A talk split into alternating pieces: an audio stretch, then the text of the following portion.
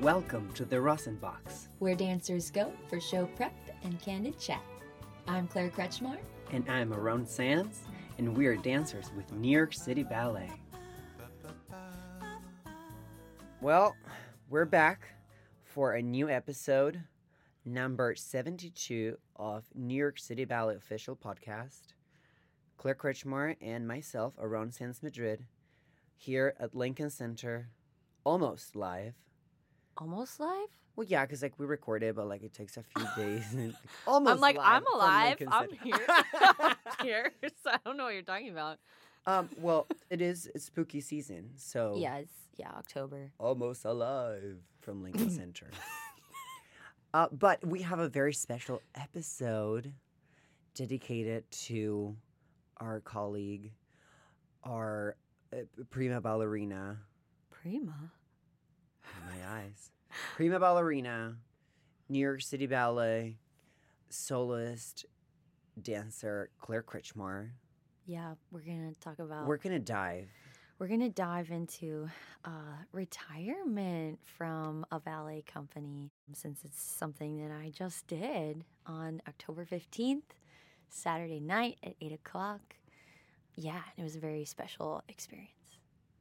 So when you talk about retirement, we're talking about kind of the official closing of your career with New York City Ballet as a ballet dancer. Mm-hmm. Mm-hmm. That doesn't mean that Claire Kretschmar is going anywhere.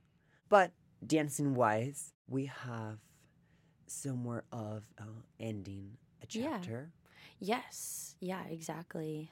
Yeah, the last show that I did was this past Saturday. We're recording on Tuesday after. Uh-huh. And I performed Episodes, a Partita that I have been doing for a significant amount of years in my career. And it's called Five Pieces. It's the second section of George Balanchine's Episodes. And then I also closed out with Vienna Waltzes, which I got to dance with Aaron, and that was really special. I did the first movement of Vienna Waltzes, and it's a very nostalgic movement. It's sensitive and, well, it's beautiful and reflective, but also really joyful. Mm-hmm. It's really joyful. You feel like you're in the forest dancing with birds and trees. Mm-hmm. And that was a debut for both of us. It was this season. So you had something that you have had a lot of experience with Episodes. And know so well. Mm-hmm. And then, but also something fresh and new and exciting in a different way. Yes. And I only performed this role in Vienna Waltzes 2 times in my entire career, and they were kind of back to back in a sense. I did my first show on Thursday night, and then I did the last show of Vienna Waltzes on Saturday. And yeah, just 2 days after. Yeah, 2 days. And yeah, it's interesting to do a debut in your final season because you know that you may not perfect it or grow in it as much as certain other roles, but at the same time, there's a great purity and just a freedom of knowing that you'll only do those 2 times and then just do it as best and as true as you can and then close the door.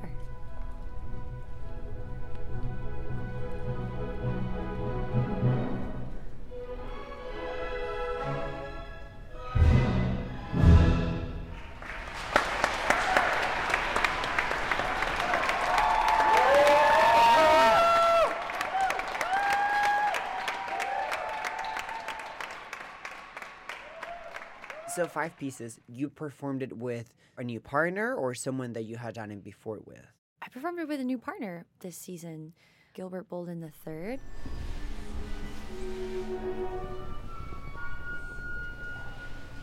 And I have had, I think, 2 other partners in the past. I danced it originally with Jared Angle and then with Ask LaCour. And each time it was a little different. There were always a few years in between each time I did it, so each time I definitely was a slightly different person doing that role. But I feel so grateful with how the show went on Saturday. It went pretty well, considering the whole event of your last show ever. I thought it went really the challenging part for me, even though it's like relatively short. So yeah, anyway, but I thought it went really well. I was so happy to dance with Gilbert, and he's such a good partner. And it sounds like it's a sports interview. Like, yeah, the game went really well. We could have done a better job with offense, but like, but actually, Aaron's dancing right now, so I'm gonna watch a little bit. He's doing the box section of Episodes. Yeah, we're doing double duty together. It's cool. And it was a treat to dance with you.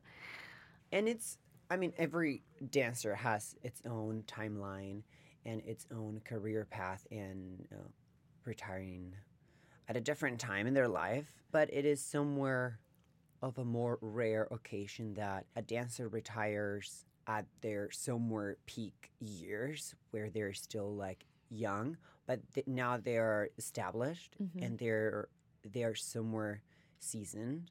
And also, it's rare that not particularly there is any injury or any physical thing restraining the dancer. But in your case, it was a decision that you made. So I guess we're curious to learn the reason why you have decided to take off the pointe shoes. Yes. So there have been so many reasons behind this decision. And since coming back after the pandemic, slowly but surely, I started to perceive these changes in me and my desires, too. So I think there are a few big standout reasons. And the biggest one is that I realized that I desired to do other things. I still enjoyed the performances that I got to do this year. And for me, like, one of the greatest joys, well, a few things, but of performing live is the matching of movement to music and just feeling so connected to music. And I really did enjoy that this past year. I also enjoy the friendships. Like, I really enjoy the personal mm-hmm. relationships with dancers. But I realized that kind of the grind of the job was wearing on me, and I didn't have the same kind of fire.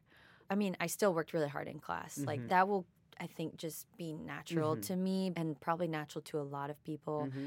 because that's what we've known growing up. We have to work hard in order to do a good job. Yeah, the discipline is ingrained in us in ways that I think will last. But the day in and day out, mentally and emotionally, was very challenging. So that I was starting to realize that it was maybe eating at me more than it was giving me life. And with that, too, I started to realize that being a curator of lots of different things was something that really excited me. That's one thing that I realized. I was like, oh, I've had the opportunity to choreograph a little more, both during the pandemic and then since coming back mm-hmm. to New York City Ballet after the pandemic. And I had some really challenging but rich experiences choreographing. And to me, that is like curation in a very specific dance way. Mm-hmm. I also enjoy just curating lots of things, like from anywhere to my outfit for the day to my meals to like what my home looks like. Mm-hmm. And then another thing that I realized after the pandemic was some of my favorite moments during the workday at New York City Ballet were simply talking to people. Like, I really enjoyed listening to people's struggles and triumphs and helping them navigate those. So all of these things, these new desires or just new, like, the enjoyment that I was finding, it wasn't coming from the element that got me to New York City Ballet, mm-hmm. which was like the dancing and the mm-hmm. work and all of that.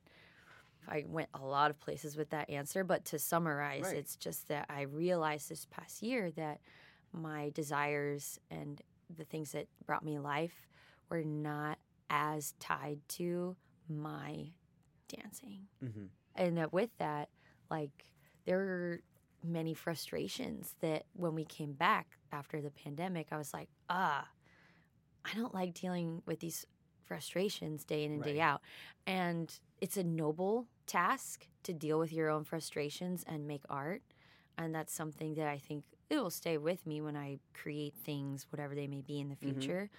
But in the context of ballet, I was ready to relinquish the deep personal frustrations that I had with my own dancing. Right. And instead, paired with the idea of enjoying talking to people mm-hmm. at work, I was like, oh, I don't like dealing with my own frustrations, but I think I can be a helpful hand to other people who want to still do ballet mm-hmm. and who are also navigating their frustrations or mm-hmm. ways that they want to be excellent. That makes sense. That was a loaded answer. Yeah, I would expect it to be a complex answer. I think for all of us, it is at any point in your career, it's not an easy decision to make or light.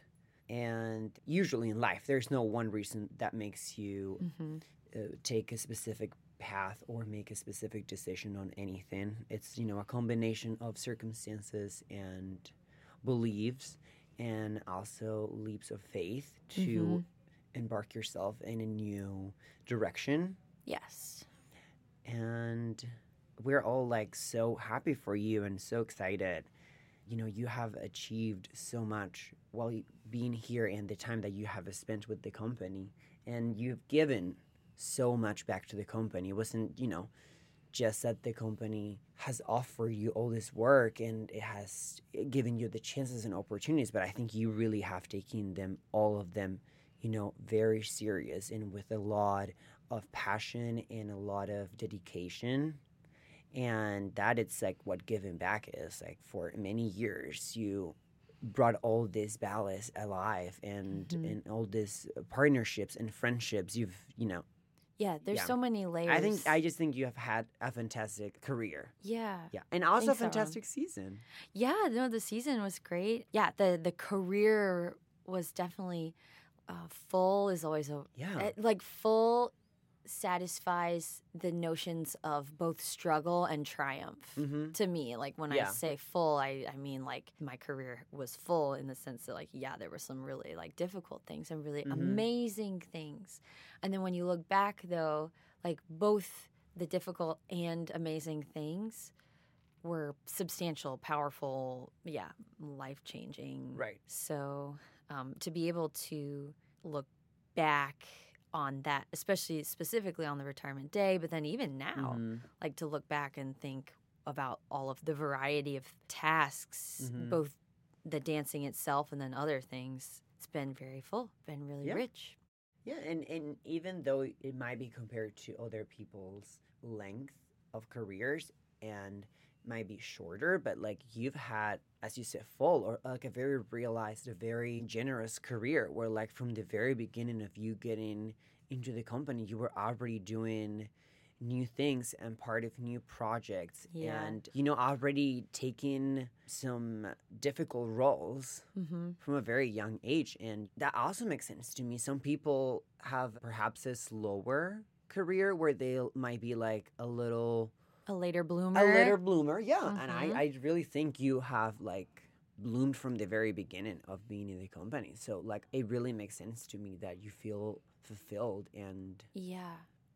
Yes. And like, you have developed and reached already goals that you might have had for yourself in the company. Yes. And for people who might not know, I danced with the company for 12 years. Mm-hmm. And I got into the company in 2010. Basically a few months after I graduated from high school, and now I'm 30 and I'm retiring. And yes, it is kind of a shorter period of time to be at a place like New York City Ballet, but it has been really rich. Growing up, I didn't understand the concept of being a professional ballet dancer. I didn't realize that that's a job that you could have. And so when I got older and in high school, I realized that I'd like to be in a professional ballet company, specific New York City Ballet. Mm-hmm. But I didn't have like pages long list of roles that I desired to do because mm-hmm. I honestly barely knew the depth of the Balanchine Robbins repertoire. So anyway, just coming here and being able to do anything was always amazing. Yeah. And I loved all the core spots that I got to do. Well, maybe not all of them, but the majority of them I really enjoyed. And I was promoted to soloist in 2018. And that was a great time for me, too, because at that point I felt, again, very satiated with the court roles that I did. Mm-hmm. I did some of them a lot. Mm-hmm. So I wasn't like, oh, man, I only got to do this part like once. Yeah. And so when I became a soloist, what was exciting about that time, I had just also graduated from college. Mm-hmm. So I had a lot, not a, well, yeah, I had a substantial, lot more. Yeah, a lot more free time. Yeah. And so I was able to cultivate my relationships outside of dance more. I was able to rest more and, like, have a more balanced schedule, which was exciting. And then, of course, the pandemic hit, and that was an interesting time to reevaluate. And mm-hmm. this year coming back from the pandemic felt like a bonus because mm-hmm. I got to do some of my favorite parts of the past mm-hmm. and then close out with really what was on my short list of dream roles, which was Vienna Waltzes, like first movement.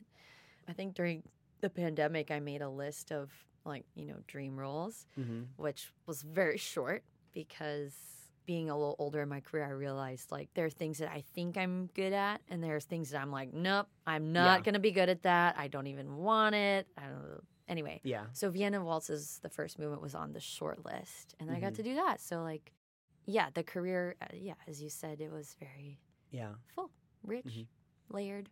Yeah. Mm-hmm. Something wonderful about getting older, it's, one, knowing yourself better, but also understanding the rep mm-hmm. better and having seen very up close what it takes to do some of those roles, you know, by witnessing other dancers do it. Some of them, I'm like, wow, I always dream of doing that.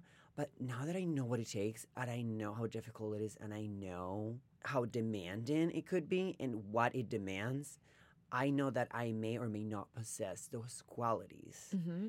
that the ballet is demanding.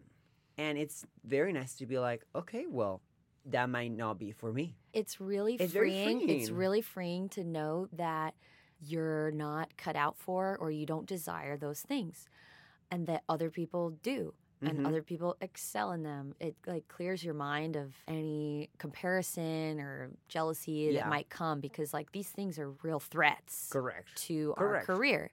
And that was definitely a realization that I had upon retiring or and really coming back from the pandemic. I was like, exactly what you just said. There are things that I do not desire to do. I don't think I'd be very good at them. Certain things I'm like were totally clear from my mind, which enabled me to really focus on the things I did have. And the things that you know you could do and that you could do well. And I think approaching them with that mindset, it's like you're going to do even, like, better than you ever imagined because you, like, believe in yourself. Mm-hmm. And, yeah, I think that's something that comes with experience and time. Because I'm sure you will miss a lot of wonderful things, but also I'm sure you won't miss some of the struggles and anxiety that came with being a professional and with a higher rank as mm-hmm. a soloist member of the company, that there's a lot of pressure with harder, demanding roles. Yes, there's a ton of pressure. Yeah. And a lot of it comes from yourself as a dancer. The majority. A lot of it comes from, yes, your own, like, what's on the inside.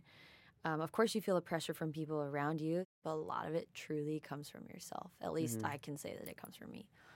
So, I am going to be excited to have, again, like, to have that part of my mindset a little freer because mm-hmm. I'm not so, like, thinking about, oh, what do I have to do? Like, all of these flaws that I have to cover up mm-hmm. to go on the stage or, like, flaws that I have to own in some way. Mm-hmm. So, anyway, just being free of those is going to be mm-hmm.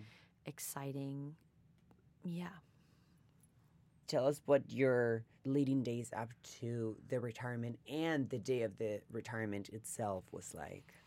Once I had made this decision, I felt like so much clarity about it and, like, lots of affirmation just, like, deep in my heart from, like, realizing this was the right decision. So I felt a lot of excitement.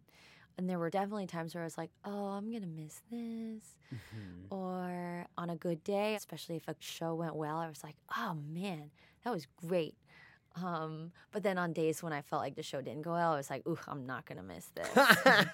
But bottom line, like, especially the last week of our fall season, I was so excited. I was so excited. I remember waking up the Saturday before my last show and just being like, oh, it's a week away. I'm so excited for the retirement week and the next steps. A lot of the dancers were so excited for me, and I felt like we just kind of kept feeding off of that excitement together. The last week, I had 3 shows. I did one show with the new Kyle Abraham piece that premiered at the Fall Gala, and then 2 shows on both Thursday and Saturday nights of the Episodes Vienna Waltzes program, as we mentioned. And I had my last dress rehearsal. We call them, like, completes. So I had my last complete with the whole cast of both Episodes and Vienna Waltzes on Wednesday, and that was kind of surreal because I've said, you know, when you come into the company, you do what you're told and you do all these rehearsals. And to realize that was the last time I was ever going to have a major rehearsal as a dancer at New York City Ballet, that was a substantial moment.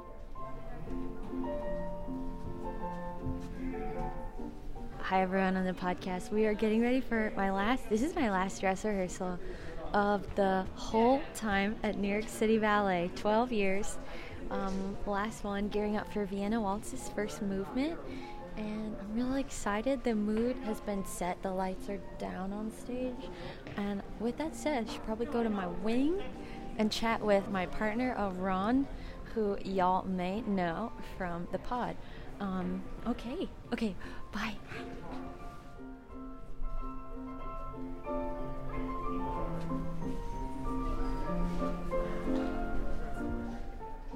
We just finished our first section of Vienna Waltzes. First waltz, done, and it was really fun.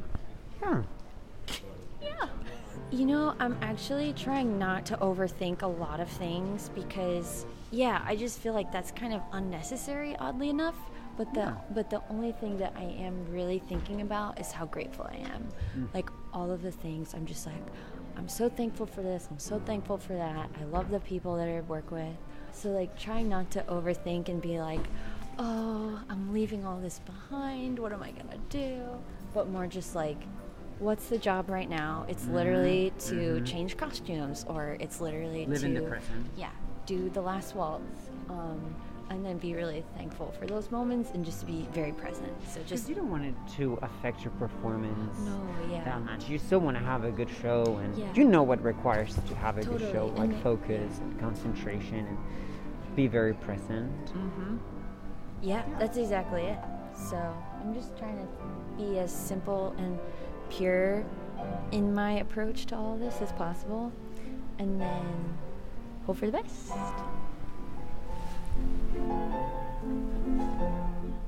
Sterling Hilton had a special show on Thursday with our debut in Vienna Waltzes. That was one of her last non-Nutcracker performances in a Balanchine piece. Yeah. And she invited one of her longtime partners, Robbie Fairchild, to come back and do the last waltz section of Vienna Waltzes, which, again, is very beautiful and nostalgic. It was exciting to have that as a part of our debut in Vienna Waltzes. It was also her debut in it. Oh, right. Yeah, I have to remember that. Yeah, so it was her debut in Vienna Waltzes as well. So that night was extremely celebratory. And I had some really enjoyable warm-up classes, like our technique classes were really fun. And on the day of the retirement show, we stood next to each other, me and Aaron, at bar. Oh, and I should even back up before that, though, because when I got to the dressing room was extremely decorated, my dressing room spot, and Aaron and other dancers in the company like put all of these photos up on my spot and balloons. And I'm curious, like, few questions. When did you do the deed of dressing up my dressing room spot? And then how long did it take? Because it looked like a work of art, and I have photos to back it up, but it looked like a work of art. And everywhere I looked, there was a nook and cranny of a gift of some sort. Well, here's the thing with Claire. She has the most unpredictable scheduling. Not work scheduling, but herself. Like, sometimes And a lot of us do too, but sometimes she'll be here perhaps until later because she's watching a show or doing some sort of like extra work or just around. And some other types she won't be. And sometimes she comes early in the morning, mm-hmm. other times a little later. Let's just say that her schedule is perhaps less consistent as other dancers mm-hmm. might be. So we were trying to work around it and trying to know what her night before would be like, because there was also an event at City Ballet. We didn't know if she was going to attend the Young Patrons event. Oh, right. Yeah, there's a party. We were like, she might be around, so we might have to get here early in the morning off and decorate it. But she happened to go out to dinner that night, so mm-hmm. we came in, and we had purchased and printed different photographs, and we had framed some other wonderful photos that Craig Hall had taken of you, and that a lot, if not everyone in the company and in the building, got to sign. Yeah, they signed the back of the photo. So there were a lot of little projects that we had planned that, you know, they had been taking some time. Mm-hmm. And we had a lot of fun decorating. Every person brought a little bit of things. Like some people brought balloons and some people printed the photos. And Oliver McKinnon brought up that congrats. Oh, she brought that. That's cute. It was supposed to be congratulations, but we were missing a U, an I. So we decided to just say congrats.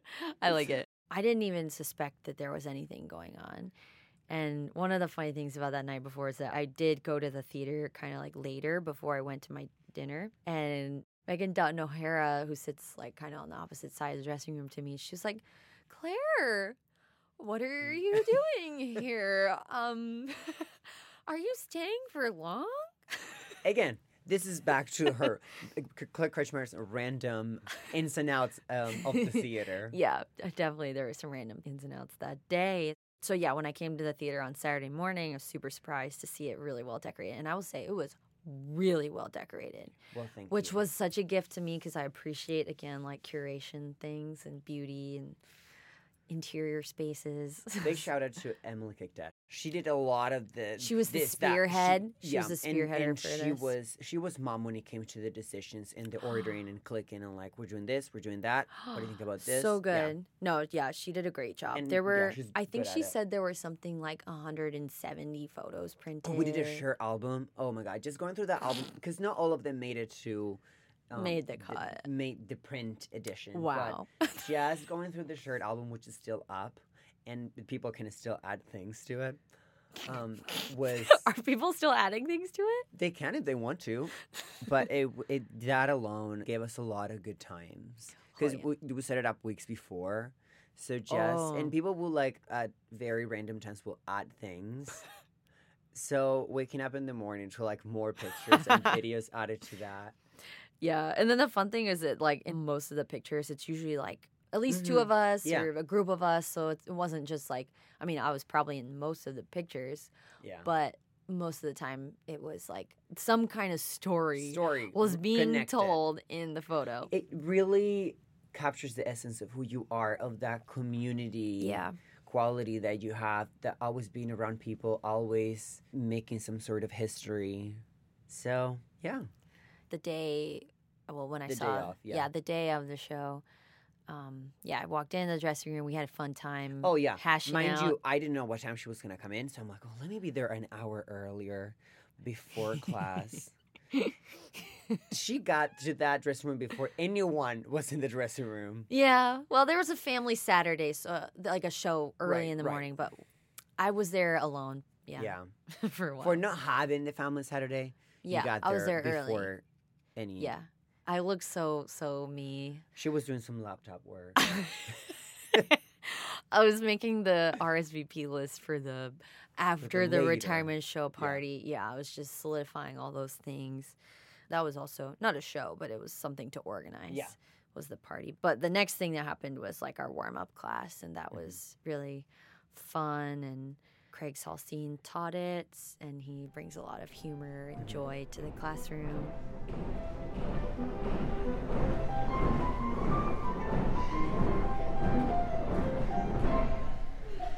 Just minutes before, Claire Kretschmar admitted that, I might not cry today. It might just not happen for me. You know, I might not get emotional because, you know, we all know how much joy she gets from dancing. So, like, part of it, it makes sense. I was like, oh, she might just be like, happy-go-lucky girl all day, just, you know, celebrating. Well, before class even started. Craig Salstein said something like, we want to congratulate Claire Kretschmar on her career. And then, like, everybody in the classroom, like, all the dancers turned around and just clapped. And they're looking at me. I stand in the back corner, and Aaron was right in front of me. And then just seeing the whole company turn around and clap and just look really joyful made me cry. Yeah. Okay, tear up. I wasn't, like, pouring. She didn't sob, but she did. Emotions were felt. Yeah. Oh, yeah.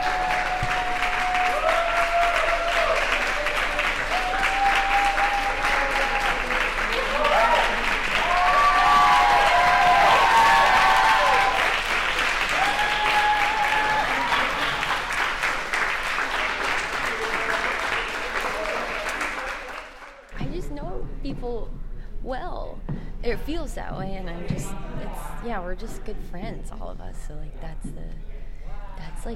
the real part of this job is that. To me, maybe I shouldn't speak too soon. I'm leaving today, so I'm full of ideas and thoughts. So, maybe like when I collect myself, exactly. I'll have the real statement. But still, that's what came out naturally. So the people. I teared up, and then Aaron looked at me and laughed. Yeah, you did. Or you said something like, and you said you weren't going to cry. And you're like, And then you turned around. Yeah. Part of our friendship has been to tease each other about who's right and who's wrong. Because we both always like to believe that we're right. Un poquito stubborn on both ends. Yeah. Yeah. Anyway, and on the morning of, I was reminiscing. And I've told this story to people. I was like, yeah, when we were rehearsing for Stravinsky Violin Concerto this season, I have a funny memory of this time when Aaron was lifting me. Yeah. And then I was like, can you put me down a little more softly? And then in my head, I remember you saying, no, but, well, I have another step. I have a step right after that. So we gotta go. And then I was like, but you need to put me down more softly. And you're like, but I have a step. And it just made me laugh. And then you were like, that's not how I remember the story. You also we like to name different parts in the choreography with different names to mark where we are. And I feel like sometimes there are marks with names in the music, score, in the score already that, you know, the rep director's reference in order to place everyone in the room at the same place, get everyone choreographically on the same page, and musically for the dancers and the pianist. But we like to make up our own marks of things, particularly if we're learning something fresh. For Vienna Waltzes, we named all of the series of the choreography with, like, names that will make us remember what comes next. Because new choreography is always challenging to remember, but particularly something like Vienna, that it's similar. Every series can be a little bit similar but different, and waltzing in different ways, starting with one leg or the other leg, going back or front, facing the front or the back. Anyway. Yeah, for the lift that we were talking about in Stravinsky. And violin, like, I guess apparently you remember this more than I did, but we named it Wild One. Well, at first it was 1, 2 legs. 1, 2 legs in this lift. So we were calling it, let's go back to 1, 2 legs. 1, 2 legs. But then it got renamed to Wild Arms. It's Wild Arms because I was looking too boring doing this step. So it's like, okay, let's make it wild. Which is a good technique to remember the correction on it. Yeah, definitely. Totally. Because you're like, that's how you remember. Yeah, for Vienna Waltzes, when we were doing that, in the beginning, we had normal waltz. Mm-hmm. We had washing machine. Then came drape. Drapes, yeah. And then ching, or like the cling, because we cling our wrists together. Yeah. Then oval office. Oval office is when we make an oval doing a waltz pattern. Yeah. Aaron named it oval office. And then oval office went into Shene. Into screaming, which means like, you're moving through lots of people, going under hoops. And then the rest is other stuff. But those were some of our names for Vienna Waltzes. Yeah. And we know what we're talking about, but sometimes when you just refer to that part, to the rest of the room. They were like, what? Yeah, you're like, to the pianist, you're like, can we go from screaming? What snake? Yeah. What snake? I don't see it in the score. Yeah, but there were fun moments like that. I'll miss that, Claire. Yeah, these are like, those are the moments. These are the moments. Those are the fun things. I also have a fond memory of switching back to like the class of the last day.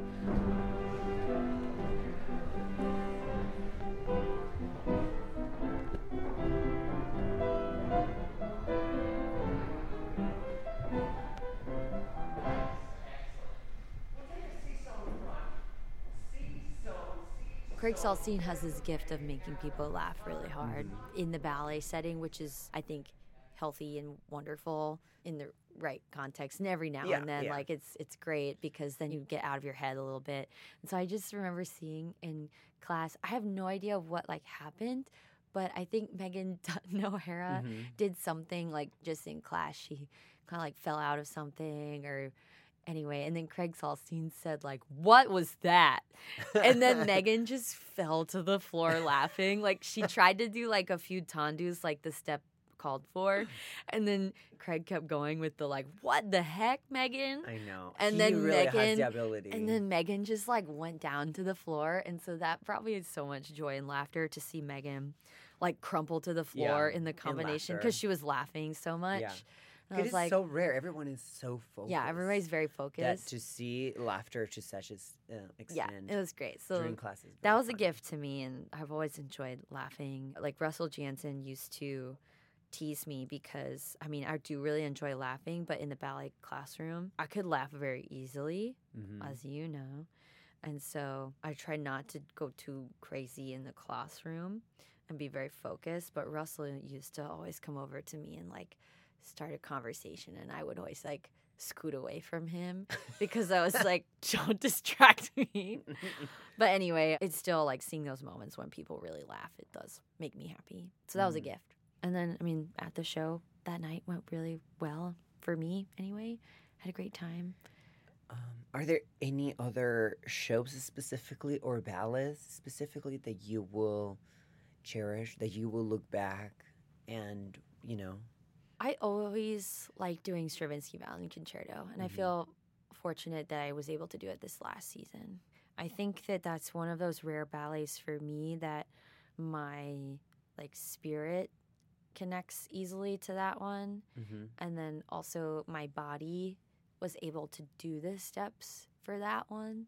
So that's one that I will always cherish. Like, I feel like I found a core part of myself in that piece. And, like, the Nutcracker comes to mind. Oh, gosh. I know. Oh, gosh.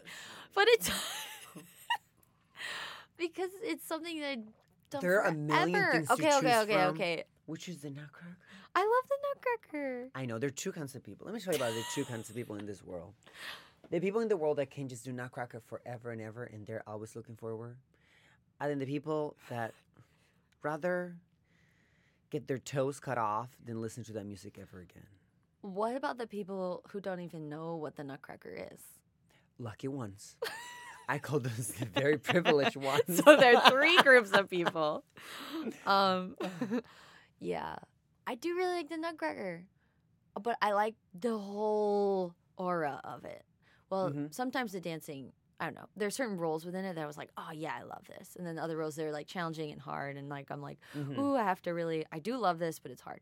But bottom line, Nutcracker, I love the whole, like, traditional element of it, the family, the community. I get it why you like it. I get it why you like it. On the record, I don't hate the Nutcracker.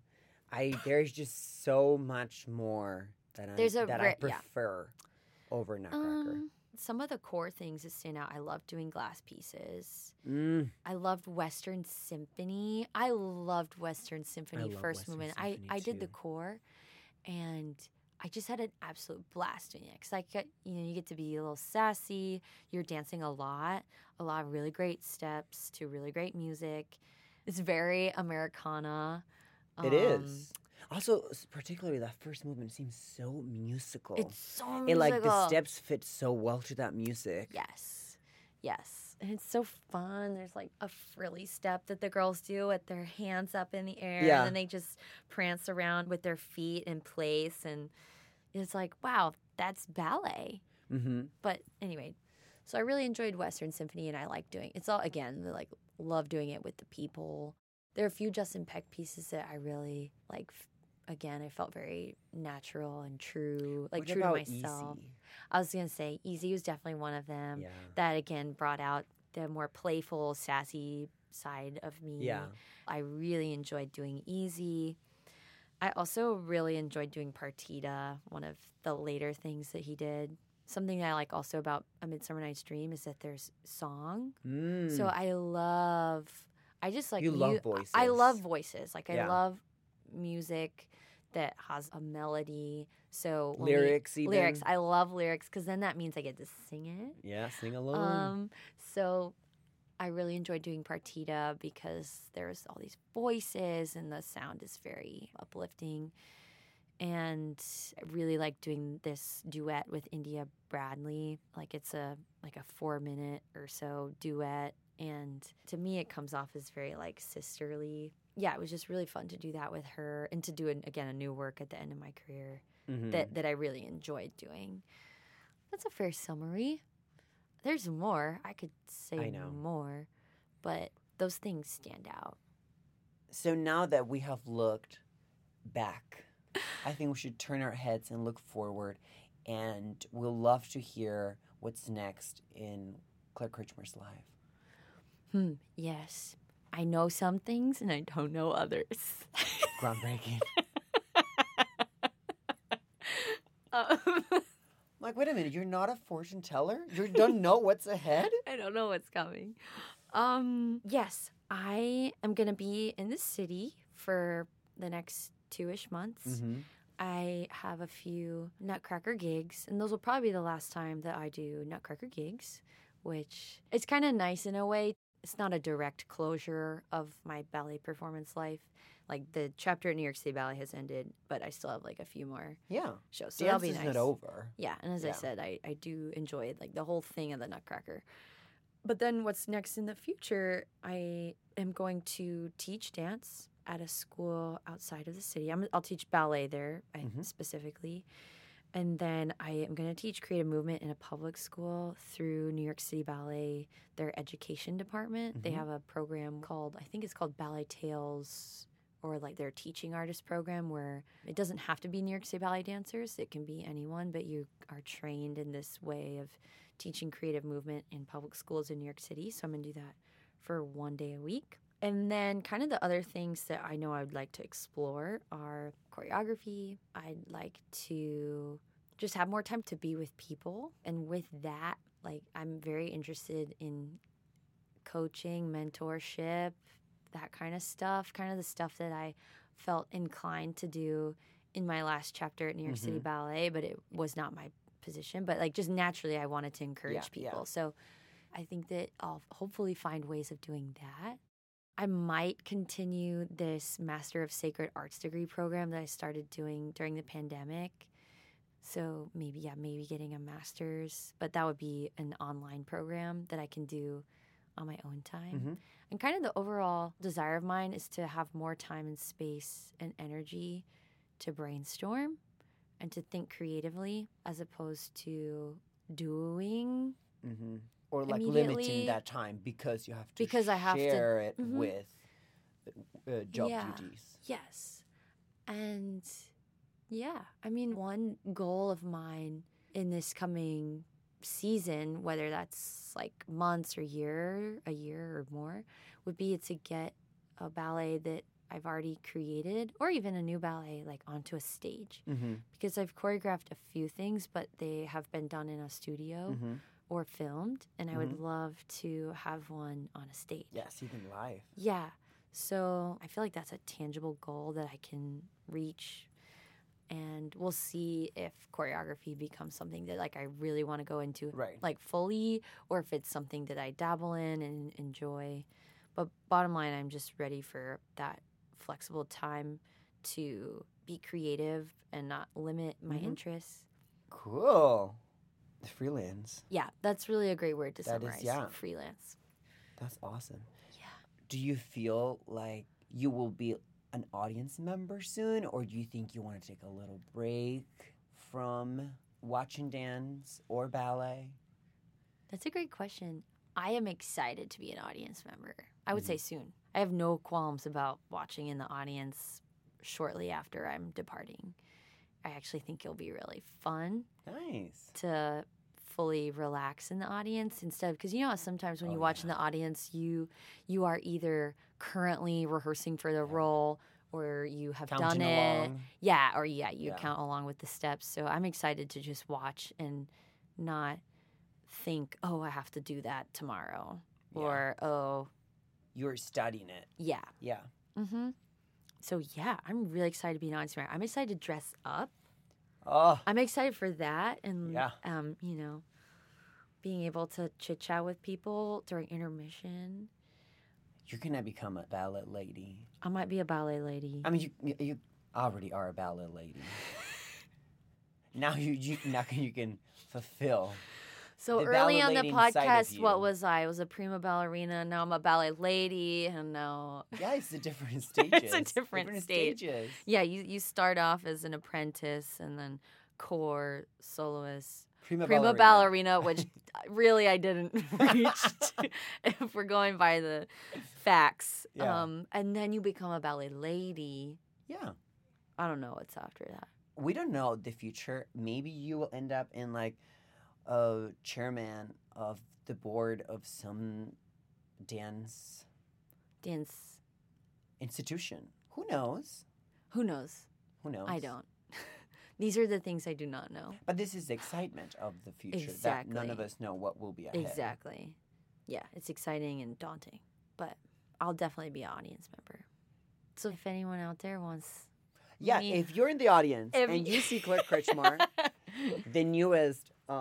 addition to the ballet lady community. Yeah, please welcome me. Please stop by and say hi. Congratulate our ballerina. Ballet lady. And you'll be hearing from us soon on our next episode. Yes, stay tuned. We have our next episode coming out. Just to clarify, I'll still be doing the podcast with Aaron, which is really exciting. This is one of those side jobs of New York City Ballet that I've really enjoyed doing this, and I'm looking forward to continuing to be involved with the institution in this capacity, and that it gives me an excuse to come here and to be with people and to talk about the stories that I love to hear about. So yeah, I'm really excited to do it. So yeah. We're looking forward to it. Stay tuned. Any last words for Claire? Oh my gosh. I'm just gonna miss her. Yes, I did. Beautiful. I'm gonna miss her so much. Beautiful spirit. So person inside out and dancing.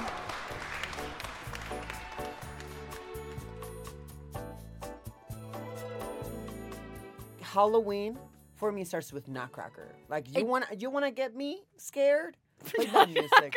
Play that music. And I know it comes right after Halloween. He does. Ooh, spooky season. Yeah, for me, lasts until the new year.